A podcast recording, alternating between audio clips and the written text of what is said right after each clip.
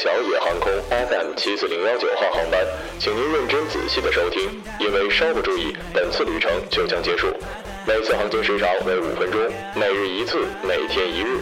空少小城、乘长小城、机长小城将竭诚为您服务，祝您旅途愉快。Wow, fantastic, baby.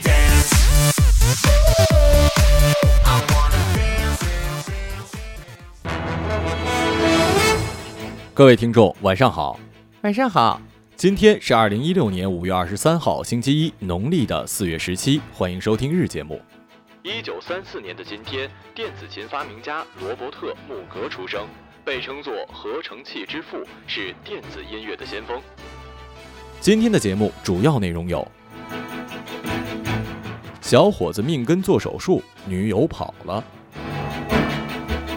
学霸炮轰考试太简单，应该让不努力的人疼一疼。大连民居着火，三名补习小学生死亡。又有七十三所虚假大学曝光，IP 藏身境外。下面请听详细内容。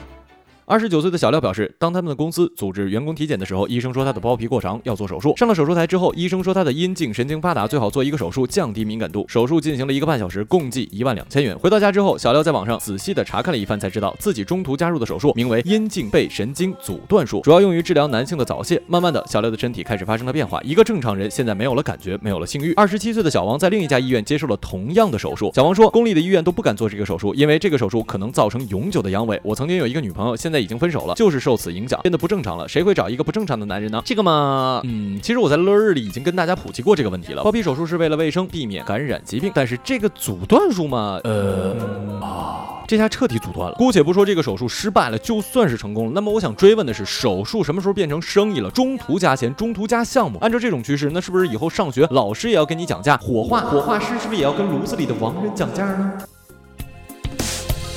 那一夜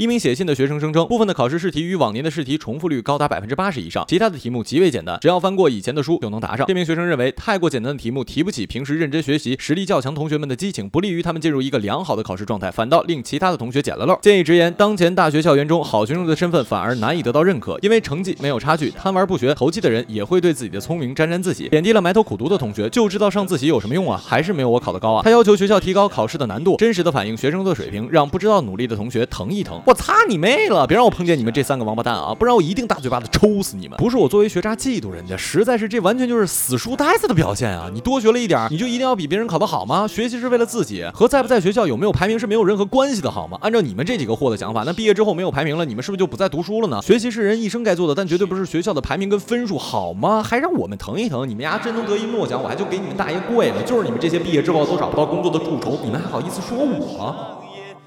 我们都是傻逼，都是傻逼，整天。只会装逼二十一号十一时许，大连市长兴岛经济开发区三塘村三塘街二九二号发生了火灾，位于一家商品二楼的补习班着了火，造成了三名六年级学生的死亡。新京报的记者从长兴岛公安局了解到，目前火灾原因跟相关情况正在进一步的调查之中。记者从学生的家属处了解到，在火灾中不幸身亡的三名学生分别为三塘小学六年级的贾某、郭某和高某，年龄分别在十三岁左右。据目击者程女士介绍，事发时三名学生正在补习英语，上课的地点在小博士文具店的楼上，这是一家民办的培训班，上课作用的教室。哼，这就是家长们想要的吗？我在这里郑重发誓，我马小成以后结婚生了宝宝，绝对不会让我儿子参加任何文化课培训班的。不光是这个新闻存在的安全问题，更重要的是，孩子所谓的学习好，真的那么重要吗？我身边的朋友，所谓的现在有出息的，没有一个是学习好的，真的没有一个是。当然了，我不是一个读书无用论者，我只是受不了家长要把文化课当成孩子童年要做的最重要的事情。学习是要一辈子的，但是要让孩子知道自己想要什么更重要。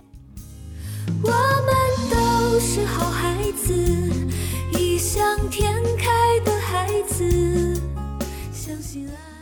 新华网北京五月二十二号的消息，距离高考还有半个月的时间，民间机构上大学网再次公布了第五批中国虚假大学的警示榜，七十三所大学被曝光。自二零一三年以来，该机构已经累计公布了五批共四百多所虚假大学。不法分子将被骗者的个人信息跟毕业信息，在一些仿冒教育部学信网非正规的查询平台进行建档联网，例如目前涌现的民教网、民信网和民院网、民学网等，方便用户查询，消除疑虑。实际上形成了一个假大学、假文凭、假认证的一条龙生态系统。我真的是惊了，为什么你们会相信？你不用去读书也可以获得别人通过努力获得的文凭呢？为什么你们会相信花几千块钱就可以买到我们花了四年花了好几万的学位呢？为什么你们会相信拿着这个文凭应聘的时候，单位会认为这是正规的呢？为什么你们都不想上大学了，还想要一个文凭呢？有那个功夫啊，学一门手艺可能比大学生还有竞争力呢。且天上不会掉馅饼，就算掉下来，您想想几千米的高空哎，也得把你砸死。好好学习，天天向上，没有人踢了跳不过去的墙。学习，天天向上，今日人物哈姆沙，还不到十六岁的哈姆沙看上去纤弱但机灵，却让人感觉到很迷茫，仿佛他的一部分已经被抽离。在他被囚禁的期间，经历了叙利亚和伊拉克边境无休止的贩卖噩梦。在伊斯兰国控制的重镇拉卡，哈姆沙和其他几十个雅兹迪族少女一起被囚禁在一个黑暗狭窄的小房间。与拜火教派有关联的雅兹迪教派被圣战分子看作是魔鬼的崇拜者。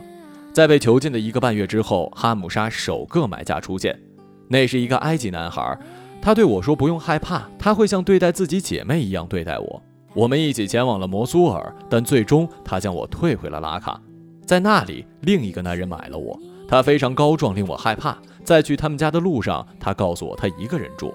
在第二天晚上，他逼迫我做了非常不好的事情，我尖叫、哭泣。他明确地告诉我，只要我不皈依伊斯兰教，就永远不会跟我结婚。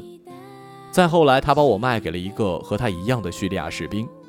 尽管大批的女性长期沦为伊斯兰国的性奴隶，但是怀孕率却出奇的低，怀孕的女性非常少。开始我们对此感到非常的不理解，现在我们知道伊斯兰国的成员们正在推行节育措施，他们逼迫女性口服或者注射避孕药物，甚至逼迫一些人堕胎。好了，以上就是本期节目的全部内容，感谢各位的收听，我们下期节目再见，再见。